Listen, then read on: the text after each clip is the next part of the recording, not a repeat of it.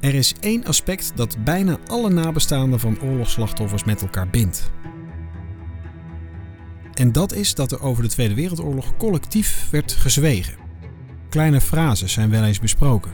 Dagboekjes en notities komen af en toe boven water. Maar het hele verhaal is in vele opzichten nooit volledig naar voren gekomen. Ook niet bij Albert Jaap Pul ter Gunne. Er werd bij ons thuis niet over gesproken. Het enige wat ik daarover weet is na het overlijden van mijn vader, wat mijn moeder in Suriname is, toen zij uh, oud en wijs was, uh, wel eens losliet tijdens de, de, de, de bal als je daar eens langskwam. Terwijl we bezig zijn met de opnames met Martijn da Costa, de kleinzoon van arts Bart Westerbeek van Eerten, blijkt Pulter Gunne net een afspraak te hebben in Nationaal Monument Kamp Amersfoort. En we mogen hem een paar vragen stellen over zijn vader. Ik even je wel voorstellen tussendoor als dat kan. Ja. Jullie allebei. Ja. Dit is Martijn da Costa. Die van Dag. Martijn. Pul. een nabestaande. Hallo. Pul. Jorlievers, hallo. Dag. Pul. Te beginnen met mijn vader, dat was in Albertus Pultergunne, huisarts in Deventer.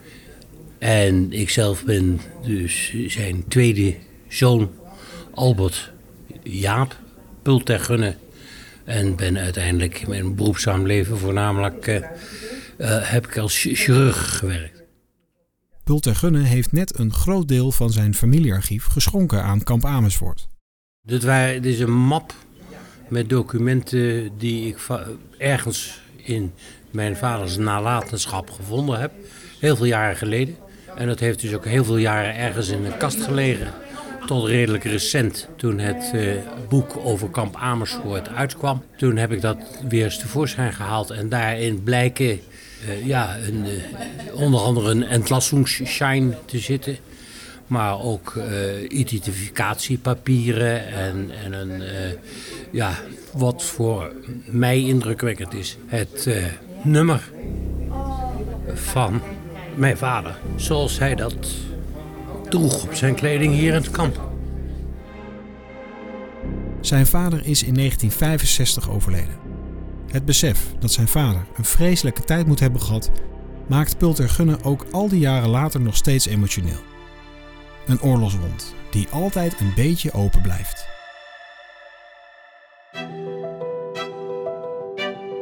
Dit is Oorlogswond.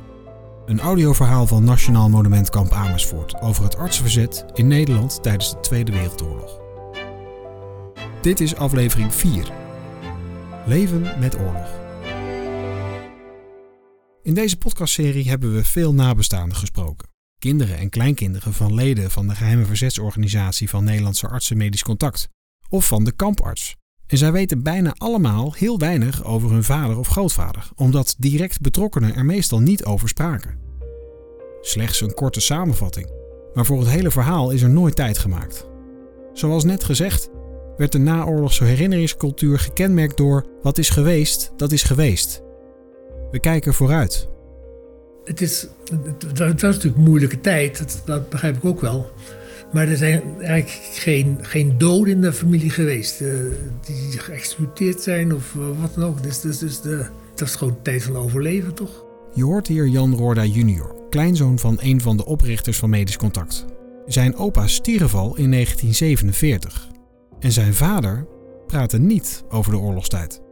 Kijk, als, als het acute probleem opgelost is, dat is, ja, er, is, natuurlijk altijd al in instantie werd er geen Duitse spullen gebruikt en, eh, en geen Japans, want eh, van, mijn- van moeders kant, die hebben allemaal in Japankampen gezeten, dus eh, daar hoorde je wel meer van in principe, want er waren eh, mijn ooms, daar hoorde je wel iets meer van, van hoe, hoe lastig het het gehad hadden.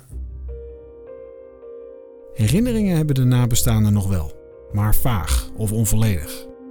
Erik Lammerts van Buren weet zich bijvoorbeeld de bevrijding nog te herinneren.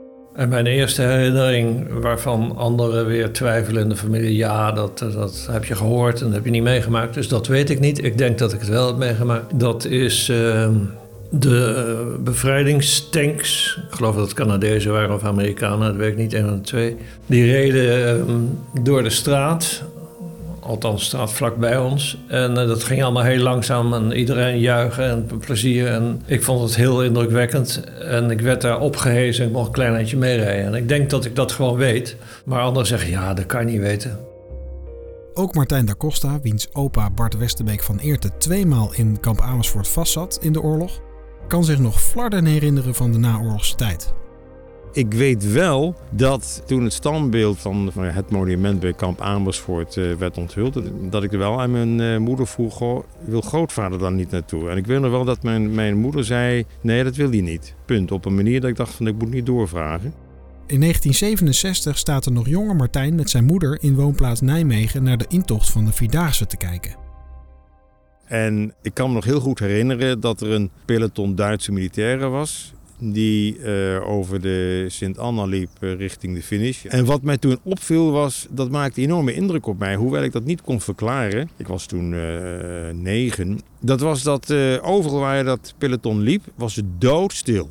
Dus dat betekent dat de, de stilte eigenlijk golfde van Malden naar, naar de finish. En terwijl een peloton Duitse militairen langsliep, stond in de buurt van ons een, een, een oudere heer die zijn rechterarm omhoog deed. En dat zag ik. En uh, nou, zorgde natuurlijk voor enige commotie om hem heen. Uh, en toen vroeg ik aan mijn moeder, wat doet die meneer? En mijn moeder was toen heel, uh, reageerde heel adequaat en zei, ach, deze meneer is een beetje in de war.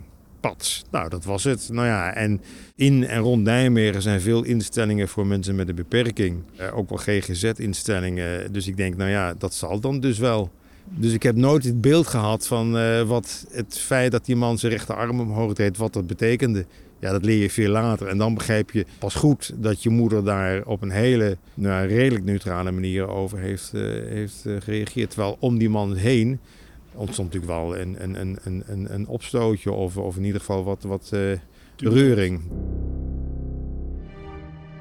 Terwijl we over het buitenterrein lopen, herinnert Da Costa zich nog wel een verhaal dat zijn grootvader heeft verteld een van de weinige verhalen die, die, uh, die we weten is toen hij de eerste keer werd gearresteerd. Dat was dan in september 1941. Toen zat hij op het toilet in het kamp. En uh, toen hoorde hij aan de buitenkant iemand uh, zeggen: pst, ik kan je helpen, ik kan je helpen. En dat is het enige wat ik eigenlijk weet van hemzelf. Dat hij toen had gezegd: Ik voelde dat dat vertrouwd was. En uh, deze man, die later een uh, bekende verzetsman was in Amersfoort, die heeft verschillende briefjes van mijn grootvader naar buiten gesmokkeld. Uh, en die werden dan vervoerd, of die werden dan gebracht naar, naar Hummelo. En toen het oorlogsdagboek in een commerciële versie in, 19, in 2015 werd gepresenteerd, toen waren ook de, de, de kinderen van die verzetsman die waren aanwezig.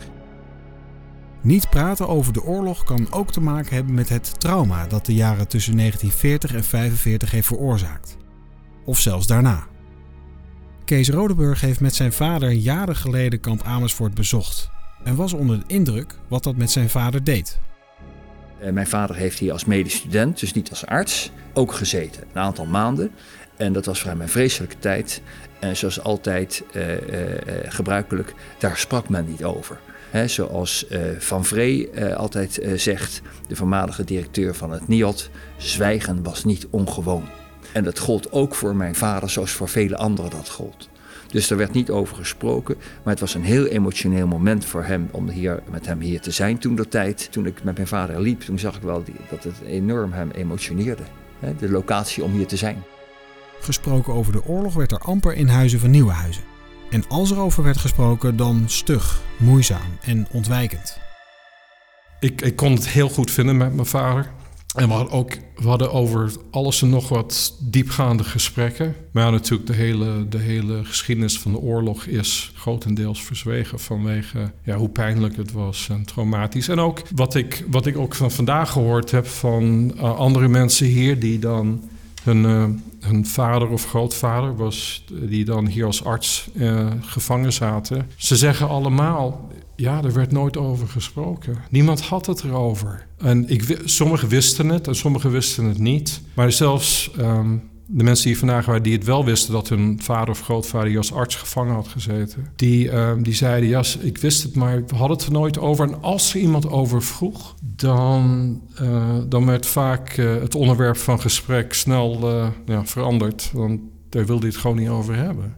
Of, en één meneer zei: Ja, hij zei: Oh ja, het was vervelend.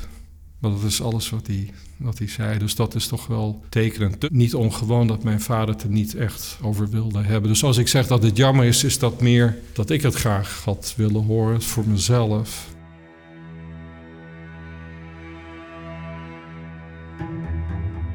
Door mee te werken aan het boek over zijn grootvader komt Nicolaas John natuurlijk alle ellende te weten over zijn opa.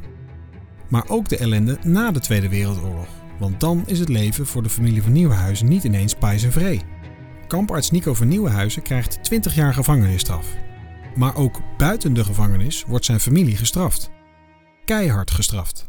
Ik denk je zou kunnen zeggen dat ja, vooral dus zijn vrouw en de drie zonen hebben geleden onder de, als gevolg van de, de consequenties van de beslissingen die hij genomen heeft.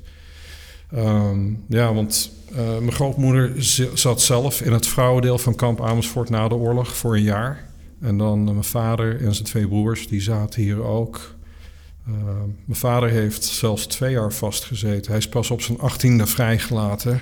Maar um, ja, hij, ik, en ik weet niet waarom, maar hij heeft het langste vastgezeten van de drie broers. En dat is me helemaal niet duidelijk waarom. Dat is het ja, twintig maanden lang. En eigenlijk voornamelijk vanwege waarom zat hij daar vast? Ja, omdat zijn vader Nico de Kamparts was geweest. Dus um, ik, ik weet van hem, want daar heeft hij, dat heb ik wel gevraagd, hoe was dat nou in het kamp? En ik denk dat ik hem gevraagd heb, zijn jullie daar mishandeld? En dan heeft hij ja op gezegd. En ook dat zijn broer mishandeld is. En dan, ja, uh, zelfs dat zijn broer verkracht is hier in het kamp in de keuken. Zijn oom en vader vertrekken uit Nederland. Zij voelen zich niet meer welkom. De vader van Nicolas John is 10 jaar weg uit Nederland, zijn oom 12 jaar. Als zijn oom terug wil komen, is hij zijn Nederlanderschap al kwijt. Hij doet een verzoek om zijn Nederlanderschap terug te krijgen. En daarin staat dat ja, na, na 12 jaar wilde ik terugkomen omdat ik me toch Nederlander voel. En dan schreef hij ook zoiets van: ja, want toen was de, de storm geluwd. Dus alles wat na de oorlog gebeurd was. Ik weet ook van mijn vader en van, van mijn oom, met wie ik eigenlijk vrij goed contact had, dat ja, ze voelden zich niet meer welkom in Nederland als kinderen van NSB'ers. En vanwege hun ja, de slechte behandeling na de oorlog. Ze zijn ook allebei ziek geworden. Ze hebben allebei tuberculose opgelopen in de kampen. En mijn oom is heel erg ziek geweest. Die is bijna overleden. En die heeft zijn hele leven lang gekampt met de gevolgen van de tuberculose die uitgezaaid was in verschillende eh, delen van zijn lichaam. En die is eigenlijk nooit meer gezond geweest, lichamelijk of psychisch. Mijn vader heeft het iets beter kunnen verwerken. Uh, en is uiteindelijk uh, psychiater, zelf psychiater geworden. Dan zou je kunnen, je kunnen afvragen, heeft hij dat gedaan? Misschien deels om zijn eigen trauma's te verwerken? Dat weet ik niet zeker, maar dat zou niet een onredelijke aanname zijn, denk ik. En dan, ik, ik denk dat het nog vele doorwerkingen heeft. En we weten natuurlijk ook dat er, er zoiets is als uh, intergenerational trauma. Dus ook al ben je daar niet bewust mee bezig, dan werkt zich dat nog onbewust voort in de volgende generaties. Misschien is dat genetisch, een deel voor een deel. Maar dat kan natuurlijk ook psychologisch zijn of allebei, dat het gewoon blijft doorwerken. Daarom is het ook voor mij belangrijk dat we dit uh, bespreken. Um, zodat mis, misschien, misschien draag ik dan bij aan uh, ja, dat, het, dat het niet blijft doorwerken in volgende generaties. Dat, nou ja, dat weet ik natuurlijk niet, maar dat, dat moeten we dan maar zien. Intergenerational trauma. Iemand die daar alles van af weet is Heikel Roefsema. Hij is voorzitter van de Stichting Herdenking Slachtoffers Japanse zeetransporten in Zuidoost-Azië, waarover later meer, want ook in zijn familie is sprake van een onverteld oorlogstrauma. Hij heeft als psychotherapeut gemerkt dat mensen hun hele leven lang al hun ervaringen, prettige of nare, in een logisch en coherent verhaal proberen in te passen. Hun levensverhaal. In dat verhaal vindt elk mens zichzelf als het ware uit. Elke dag weer. Maar bij heftige ervaringen lukt dat verwoorden soms niet. Ja, nou het punt is dat dat uitvinden vindt dus eigenlijk verhalende wijs plaats. Elke ervaring moet je onder woorden brengen.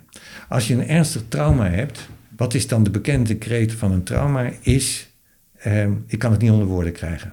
Ik kan er geen woorden voor vinden. Eh, laat mij maar, eh, hier zijn geen woorden voor. En als je iets vreselijks meemaakt, en, uh, een traumatische ervaring uh, in de Tweede Wereldoorlog, in de kampen.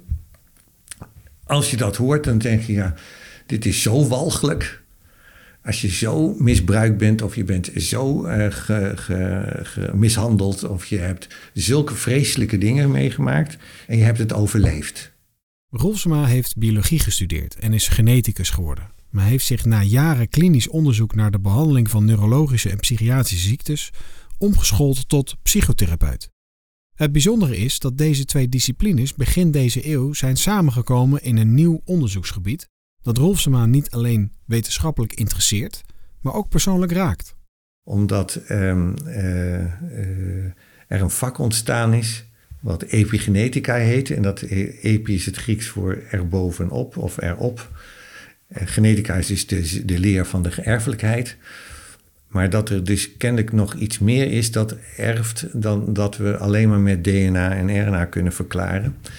En um, dat is de epigenetica geworden. En dat is een vak wat eigenlijk bestudeert hoe uh, omgeving en ervaringen invloed kan hebben op de erfelijkheid. En hoe de erfelijkheid, dat deel wordt vaak vergeten, invloed kan hebben op de omgeving. En dat is dus een heel nieuw vak, wat nog, nou, we zeggen nu, kleine tien jaar bestaat. Van onderzoek, hoe kan het toch dat er eh, eh, bepaalde ervaringen van vorige generaties een effect hebben op latere generaties, terwijl die eh, kinderen, kleinkinderen dat nooit hebben meegemaakt. En dat is een, een, een, eigen leven gaan leiden. Dat heet nu met een hele chique term transgenerationele overdracht van traumata. En in dit geval dus over oorlogstraumata. En eh, transgenerationeel wil zeggen door de generaties heen. En overdracht wil zeggen dat er kennelijk iets gebeurt. Eh, terwijl je die grootouders bijvoorbeeld helemaal niet hoeft gekend te hebben, dat je toch het trauma meeneemt in de familie. En dat hoeft dus helemaal niet de oorlogstrauma te zijn. Dat kan ook een verkrachting zijn. Dat kan, een, eh, dat kan van alles zijn. Hè? een trauma uh, in zijn breedste zin. Die kennelijk zo'n effect heeft gehad op de familie of het bestaan van, het, uh, van, uh, van degene die het heeft overleefd en dan uh, dat heeft doorgemaakt. Het gezin dat heeft doorgemaakt. En dat op een goed moment bij kinderen en kleinkinderen en achterkleinkinderen terecht kan komen. Dat kennelijk ervaringen van, laat maar even zeggen, van opa en oma via de kinderen bij kleinkinderen terecht kan komen. Terwijl die kleinkinderen het verhaal van, uh, van de, wat daartussen zit, hebben helemaal niet hebben meegemaakt. En dat is dus eigenlijk het idee gekomen van verrek. Zou dat nou ook met emotionele dingen kunnen zijn? is het zo dat emotionele ervaringen ook langs die weg, bijvoorbeeld angst, uh, kan je angst op deze manier ook overdragen. Er is natuurlijk geen gen voor angst. Maar er is wel, je hebt wel aanleg voor angst. En, maar je hebt dus families waar angst helemaal niet prominent aanwezig is. Terwijl na een trauma in een familie opeens de kinderen in zo'n eh, nakomelingen in die, in die reeks opeens wel heel erg angstig worden. Hoe kan dat nou terwijl die kinderen helemaal niks angst hebben meegemaakt? Ook in de familie van Rolfsma speelt zich een niet verteld oorlogsverhaal af. De grootvader van Heiko Roelsema, die dezelfde naam draagt als zijn opa, wordt in 1942 krijgsgevangen genomen door de Japanse bezetter op Nederlands-Indië. Hij moet gaan werken aan de Pakan spoorlijn op Sumatra. Onderweg worden de gevangenen op een met te veel mannen volgepakt vrachtschip vervoerd. En het ergste is nog dat aan de Japanse vrachtschepen niet te zien is dat er krijgsgevangenen aan boord zijn. Het schip wordt door een Engelse onderzeeboot geraakt door torpedo's en zinkt in een mum van tijd. Zijn opa overleeft het niet. De oma van Heiko, zijn vader, zijn oom en tante, die de oorlog alle vier overleefden, hebben vlak na de oorlog met elkaar afgesproken om altijd over dit familiedrama te zwijgen. Zelfs als Heiko Rolsema voorzitter wordt van de stichting die onder andere zijn opa herdenkt en hij nogmaals zijn vader vraagt om informatie, zwijgt zijn vader. Het blijft een gesloten boek. Het boek lag er, maar is niet geopend. Ook al was zijn tante vlak voor haar dood bereid het familietrauma aan Heiko te vertellen. Zij stierf in de nacht voor hun afspraak. Heiko begrijpt nu wel waarom ze, na meer dan 60 jaar zwijgen, bleven zwijgen. Nou, het hele punt is, als je natuurlijk je hele leven zegt: we hebben niks en we weten niks. En je moet opeens tegenover je volwassen, zeer volwassen kinderen gaan zeggen: we hebben wel wat. Maar we hebben afgesproken om het niet te vertellen. Ja, daar hebben ze dus geen bocht in kunnen vinden. Ze hadden dat nog steeds kunnen zeggen natuurlijk. Ze van ja, nou ja, we hebben met dat trauma gelopen. Dus zolang oma nog leefde, zolang die nog leefde, zo dat. En we wilden al die trauma's, al die ellende. Wat je nu ook allemaal letterlijk hoort zeggen van... wij wilden het gewoon niet aan de kinderen. We willen jullie daar niet mee belasten. Dan pas merk je wat het met je gedaan heeft. Dat niet alleen dat het verhaal niet bekend is geworden... maar dat dus die hele generatie boven mij... van mijn vader, mijn tante en mijn oom... dat die dus gewoon hebben gezegd en, uh, dat is willens en wetens uh, stil hebben gehouden. Terwijl er wel degelijk wat was. Niet veel, maar dat was wel een verhaal. Er was inderdaad nog een verhaal. In 2020 vond Heiko vier jaar na de dood van zijn vader in zijn nalatenschap een map met 299 handgeschreven brieven van zijn opa en oma uit Indië met bijgesloten foto's. Een gesloten boek de Tweede Wereldoorlog laat nog altijd wonden na. En als het geen wond is, dan toch nog een lichte frustratie dat er nooit goed over is gesproken. Dat er onvoldoende is verteld of dat er nooit goed is doorgevraagd. Woorden die niet zijn uitgesproken. We horen Lammers van Buren en Martijn da Costa nog een keer. Want wat hadden zij nog willen vragen aan hun vader, dan wel hun opa?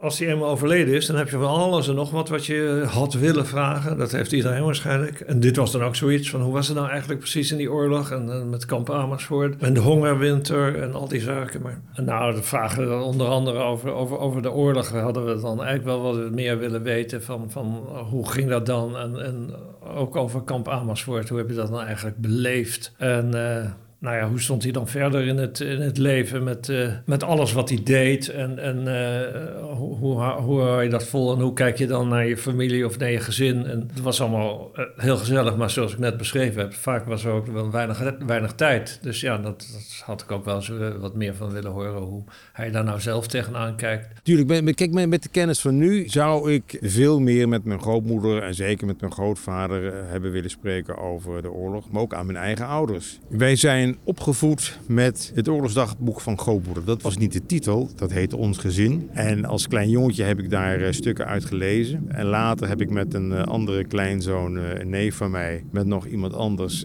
het dagboek nou ja, in een commerciële versie uitgebracht. De rugzak stond altijd klaar, dat was de titel. En, en ik behoor natuurlijk wel tot de generatie waarvan de ouders de oorlog bewust hebben meegemaakt. En dat tekent, of het, nou, dat tekent niet zozeer mijn, mijn opvoeding, maar het, het had wel invloed op mijn opvoeding.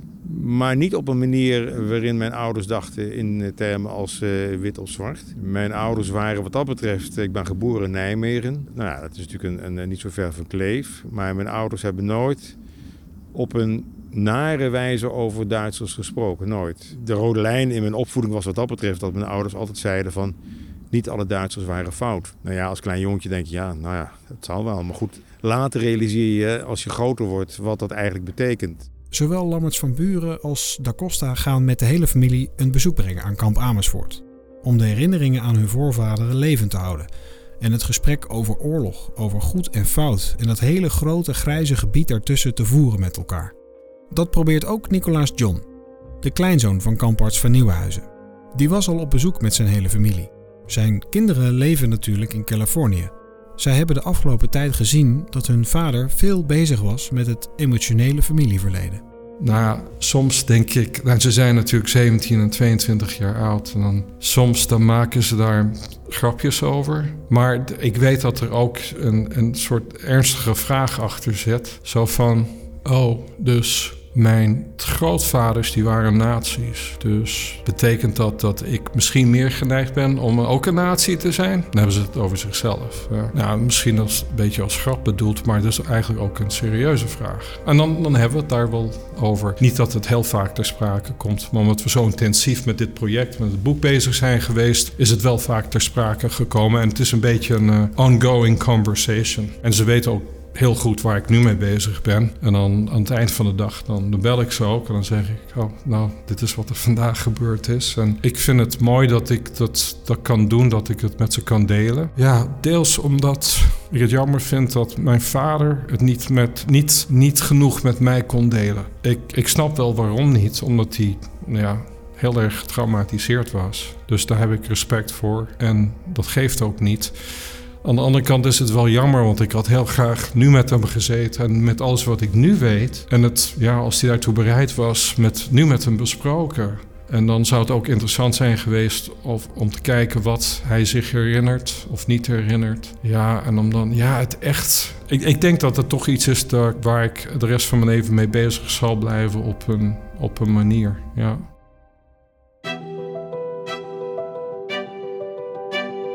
Dit was de vierde en tevens laatste aflevering van Oorlogswond. Een podcast van Nationaal Monument Kamp Amersfoort. Geproduceerd door I.O. Vond je deze podcast leuk? Abonneer je dan en laat een like achter. Zo zijn we makkelijker te vinden voor nieuwe luisteraars. Wil je meer weten over het artsenverzet? Bezoek dan de tentoonstelling Artsenleed in Kamp Amersfoort in het ondergrondse museum van het voormalige concentratiekamp. Deze podcast is tot stand gekomen met hulp van het Veefonds en de gemeente Amersfoort.